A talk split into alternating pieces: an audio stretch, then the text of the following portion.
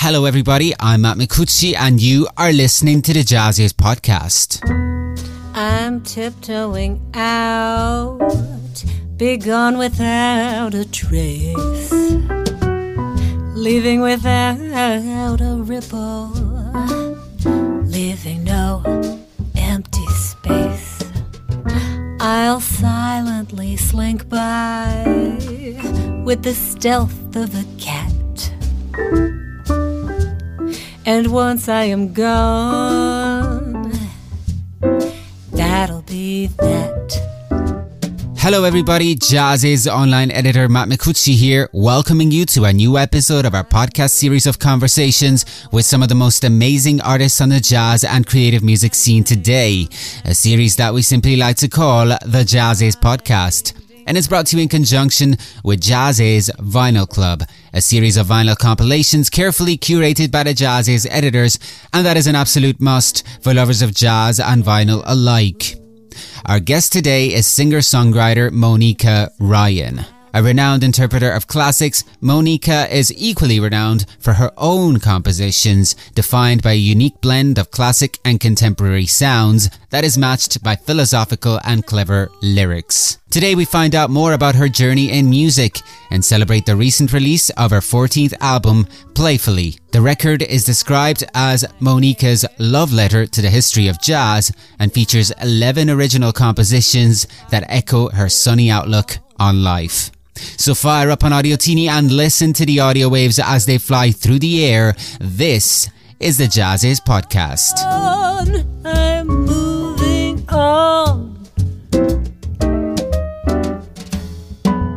Hi, Monika. Welcome to the JAZZIZ podcast. Oh, thank you. Hi, Matt. It's such a pleasure to be here. You know, uh, it's kind of our tradition here in the JAZZIZ podcast to begin our conversation to break the proverbial ice by just collecting memories. And what I like to do is I like to, to ask the artists I speak with to kind of share a memory from early life that when they think back to it, they realize, hmm, maybe that's where my fascination, interest and life in music began. So do you have one such memory that you could share with us today?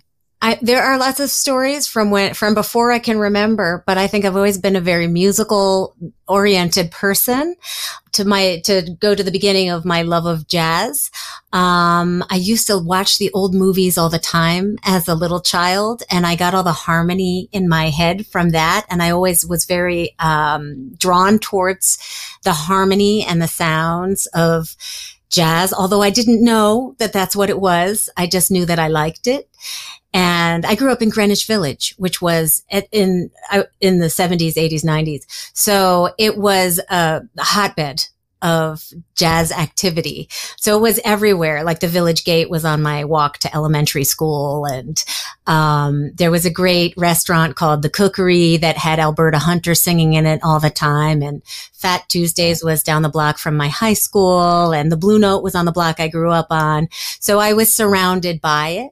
Um, but my first sort of entryway into I'm going to sing this music because this music is speaking to my heart in a powerful way. And I've identified it was uh, when I joined the high school jazz band and the director said, go buy an Ella Fitzgerald album and report back to me. And I walked over to Tower Records, which was around the corner from my house. And um, I picked up, I flipped through all the records and I picked up Ella Fitzgerald's Greatest Hits Volume 2. And the minute I put the needle down on that record, it was love. It was immediate, deep, overwhelming love. And I, you know, quickly absorbed everything on that record and it was all jazz all the way from there. Yeah. What were the songs on that record? Do you remember? There was, I mean, there's, it was her greatest hits. So there, there was like a Tisket a Tasket, but ah. there was also Taking a Chance on Love. There was Angel Eyes. All of the sort of, uh, much of it was the older, older Ella, like the younger Ella, older recordings. But I just adored it and still do. Of course. I mean, you know, it's, it's timeless really. So when you start kind of playing your own music or performing, do you also start to understand something that jazz has that maybe other, you know, styles do? Because throughout the eras, there have been, you know, waves of music that came and went. Jazz has always more or less been consistent and of course evolved in its own right. But there's something to it, right? That enables one to put a personal spin to it.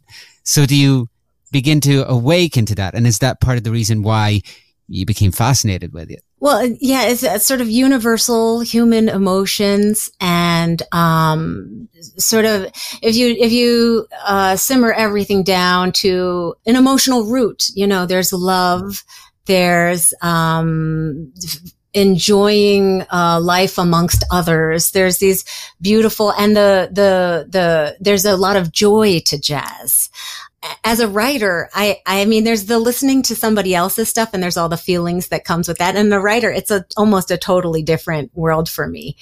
They're connected by genre and by, I try to carry a torch into the present. So, you know, I, this, the stuff that's come before me is the foundation upon which I stand. But, uh, as a writer, I'm looking to take everything I've learned and, and bring it into today. So that it's, it's a different, it's, it's like one thing I think of almost as timeless. And what I'm doing with my writing, I'm thinking of this time. All artists want to create something that has a timeless impact. I really focus on trying to bring, uh, the magic of what I know jazz to be into this moment, into this time for all of us who are here now. So, you know, expanding the world, not shrinking it, but expanding it. Talking about the joy of jazz, of course, is a great way to introduce your new album, which at the time of recording this interview is not out yet, but uh, I've listened to it and I think it's amazing. And it's called Playfully. Uh, we'll get into that uh, a little later on, but before we do, of course, because this album features your original compositions, I also wanted to ask you, how early in life did you start writing your own songs? I, as you know, I was, I didn't know that this was called this as a young child, but I was always an improviser, I would say. But, um, so, you know, where is the line? But, uh, I think I, and I would say that all jazz musicians who improvise are in some part a writer because improvisation is writing but I officially started writing songs and, you know, these are my songs, uh, in my final year of college at the new school. And the, those, some of those songs are on my first record. So, um, but now I write every day. It's a huge part of my identity and it's a huge part of my joy.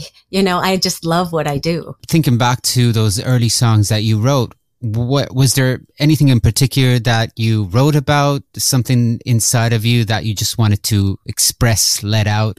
Uh, very often that also coincides with the reason why artists make art is they want to share a message with the world whether it's about their own life or something bigger something greater I think as I've gotten older over the years, I mean, I'm, I'm 48 years old and I've been doing this since I was 15 um, and writing since I was, let's say, what, 21, um, 2021.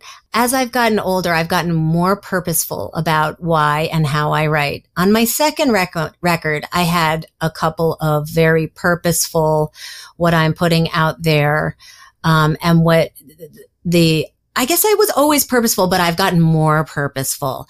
And my husband likes to say that I write um, sort of like encouraging almost he says almost like nursery rhymes for adults, like encouraging it's okay that the world is sometimes complicated. You know, be yourself. You're a valuable presence. And, uh, sometimes things are good and sometimes things aren't, but it's always beautiful. And that's, that's sort of my world outlook. Um, it's always, there's always an opportunity to, to deliver your kindest, your kindest self, um, to be thoughtful, to look at things a different way. And I, because that's my, my almost like a stoic philosopher, because this is my sort of world view, it shows up in all of my music. And it shows up in playfully as well, because, you know, first of all, yeah, we talked about the joy in jazz. And of course, this is a good time to share that joy because we're still very much feeling what we went through not too long ago with the pandemic when we were all locked up. And not to mention, we're still, you know, things are still happening all everywhere, you know, war, terrible things. Yeah. So this is a way to spread that joy, right? Do you, do you see this album yeah. as your way to spread, you know, those positive energies that you kind of mentioned there? Yeah, I definitely do. In fact, I think that art is art in general is a huge service. It's the voice of the intangible, right? It's uh so I uh, you know, artists who create with intention are making the world are are making the world a more beautiful, more thoughtful place and are, you know, are, are doing a service. I mean, a, an antidote or a counterbalance to the coarseness that exists in the world. And, uh, when I wrote this album, it was, I wrote it in February and it was a direct response, um, to having a lot of conversations with a lot of people about how they were drained totally exhausted.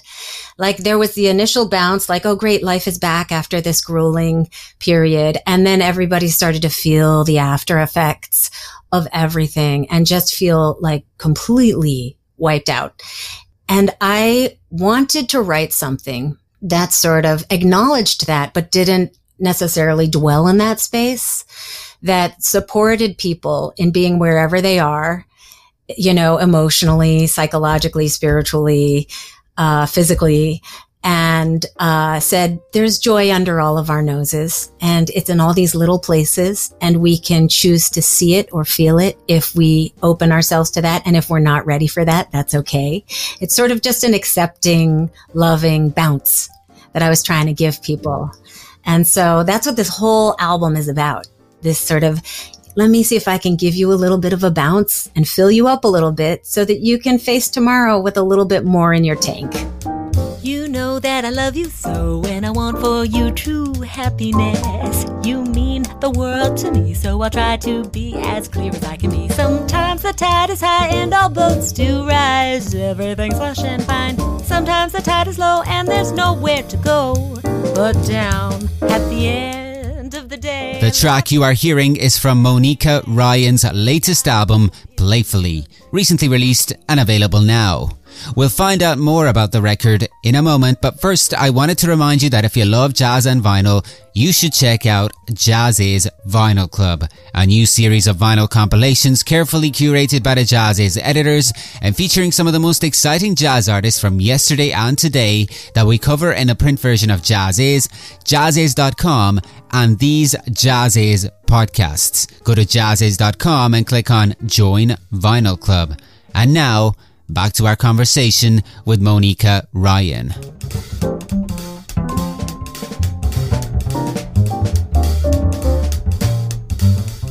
Aside from that, the emotions that this album communicates, the music of this album communicates, I wondered whether the title was also a reference to the way in which you personally approached the project and, you know, the working methods and all of that while you were working on it, while you were recording it.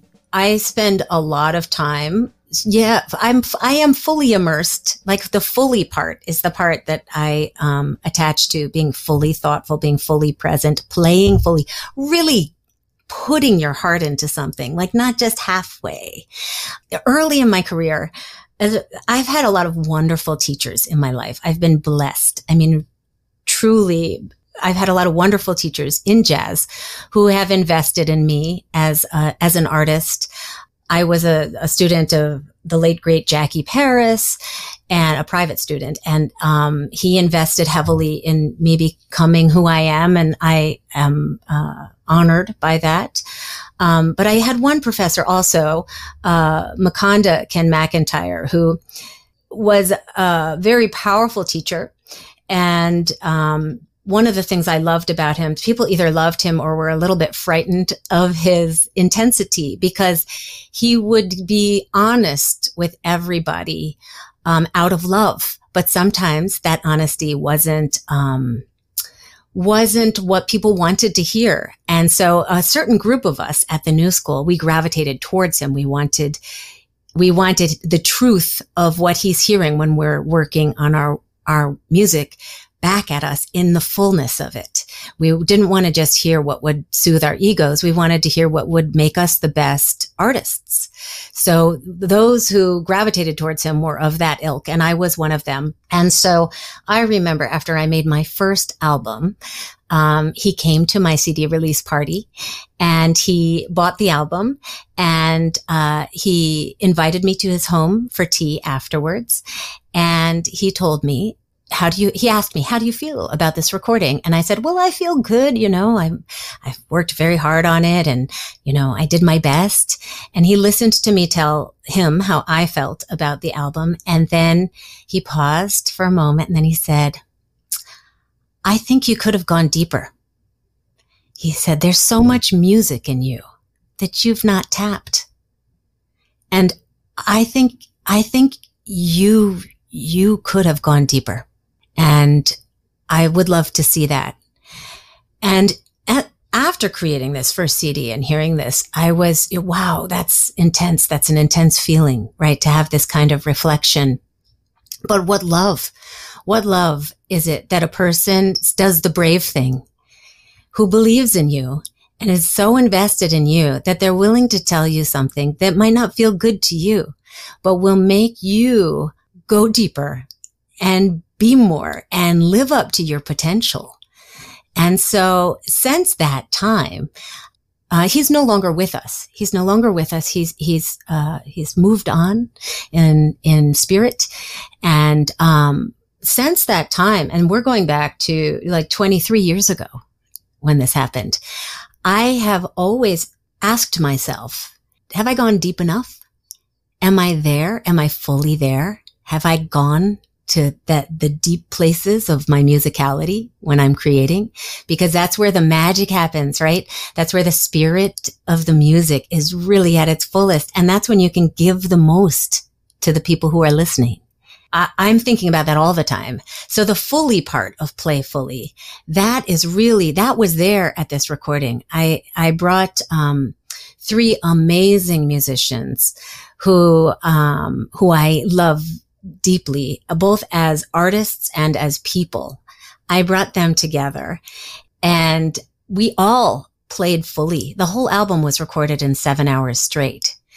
And we just went to a high vibrational place together and stayed in it and came from love the entire time. And so the fully part of play fully and playing as in playing music, but also being fully present and being very thoughtful and holding that space for the people who you are giving the music to. That's, I believe that's there in this album. So, um, I do, I do connect the, the fulliness, the fullness of all of it. That's fascinating. Thank you for sharing that story you know, in a way, it also reminds me of something else. The importance of, of finding the right mentors in life, right? I mean, that's hugely important. I do. I mean, I do. I'm somebody, I teach also, and I'm somebody who always comes, I always come from love, but I also at every level will also tell tell the truth with the, which is love, but with a loving, in a, lo- in a bubble of loving language so that nobody feels uh, anything but supported by it. But the truth is so important because that's how we become, you know, that's how we become our best selves, right? Yeah, uh, definitely, definitely. Playing fully, interesting uh, concept, but also I read that uh, you produced this album. Is there a challenge to doing that? I've produced my albums before and I enjoy the production, uh, the being a producer. I enjoy, you know, deciding who's in the band and which studio we're recording at and um, the arrangements and I enjoy all of those aspects of it. Um, I did something new this time, which is I also mixed and mastered it myself. And that was, that was a really interesting challenge I think, for me, because it's like, um, you know, you're deciding what stays and what go- what goes, and you're deciding what um, which takes and why, and which volumes, and whether you're going to compress it or how much you're going to compress it, and how much reverb. And it's for as a singer, it's my own voice, which is very vulnerable, um, and then it's my own words, and so that was a really interesting process. I thought it was challenging that part. But also before we started recording this interview, uh, we had a little chat and you did mention that you have a way of seeing your albums as if you were curating an exhibition.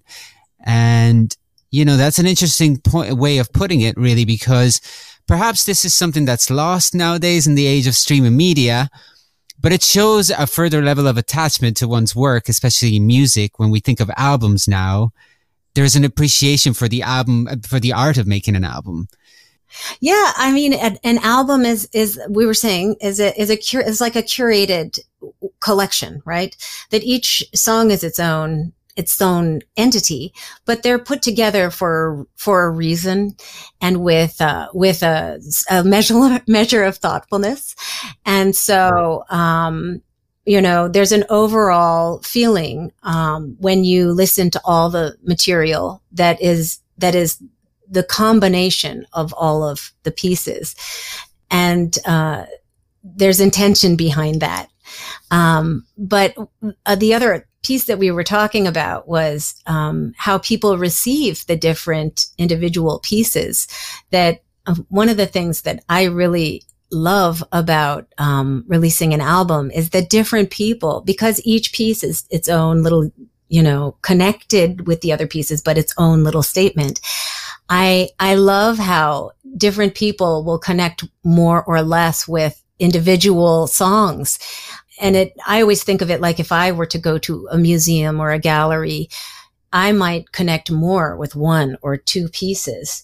It, and it doesn't mean I don't like all of them, but I might really be drawn to one or another for various reasons. And I always think, think it's exciting which songs people gravitate towards in, in the collection. Oh, I'll share, I'll share the one that I, I connected with the most in your album then. I, I really liked, uh, I Grow Where I'm Planted. I, am quite oh. a globetrotter, so that's probably why. it oh, reminded me of some that. scenes from my from the past, you know, where you just find yourself in a place. I grow where I'm planted. Mm. There's something about this concept too that is a timelessness to it. On the other hand, you know, it's it's something that is difficult to find. You know, we were talking about genres before. Nowadays, if not in jazz, and maybe that's just biased thing that I'm saying because I happen to be a huge fan of jazz, but you know, it's a, it's a nuance of life that maybe isn't uh, represented as widely as, you know, as it should be really. So in this album, I did find that uh, the songs uh, had a way of putting a spin to, you know, uh, aspects of love, life, and everything in between that is uh, a little different and specific and easier to connect with maybe for that reason. Oh, thank you. That really touches me. I appreciate that. And I love, thank you so much for sharing which one you connected to. This is like part of the delight of having put it out there, hearing, hearing, uh, what and why is moving people. Um, yeah, you know, I, I, I uh, feel like when we're writing authentically from our, you know, write what you know. Um, it's not that you can't imagine something else. You can imagine something else and find your way to connect to that thing you've imagined in an authentic way. That's certain that there's that's a great way of writing too. But in in this album, I was I was writing what I knew authentically to me which is part of what makes it today because I'm a per of today because I'm a person of today. I'm here today, um, in this world, engaged in this time. And I love hearing other people's stories. So I listen to people and some of the, some, some of the connections I'm making are the common threads that we all experience or that everybody I've spoken to or read about has experienced. Oh, this is a common experience and I experience it too. Here's how I experience it. And I feel like we can, through understanding each other, shed light on our own experience. And it's a, it's a very cool way of connecting with the world and with others. and also, I, th- I think like, you know, the idea of writing what you know is very different and a lot more satisfying ultimately than write what you think people want to hear. which is kind of uh, how, you know what we uh, very often encounter more readily, and it's it's somehow uh, less satisfying, as I said. But yeah, really, really interesting discussing this. But I just want to end our conversation too by, uh, you know, bringing up something that I read about the album that it's got another dimension. We talked about the play fully meaning. And now we talked about how people connect to songs and bring their own uh, wealth of emotions and lived life uh, to their listening experience. And then, of course, it's there's the fact that I believe that you see this as a kind of a love letter to the history of jazz too. Yes, yes, yes. Uh, there's so, so, so when I wrote, for example, the song Reason to Be Happy, it's, um, this song is a, a short little song. It's really fast and the whole song, everybody in the band takes a solo and the whole song is like two and a half minutes. It's like a super fast little number, right? But it, to me, when I, I, I always have a mind movie, especially as I've gotten older. I've had mind movies. When I write a song, I'm picturing what's happening. And part of what I'm, part of, there's a sonic element that comes through, almost like comes through my lens or my prism, you know? Uh, there's a sonic element. There's usually a story element that I'm visualizing happening and I'm just describing what I'm visualizing, you know? And, um, with, with reason to be happy, the, the sonic you know, source that was coming through my audio lens. Yeah. It was like Ella Fitzgerald and Chick Webb. This early, this early, um, beautiful, fun, uplifting jazz.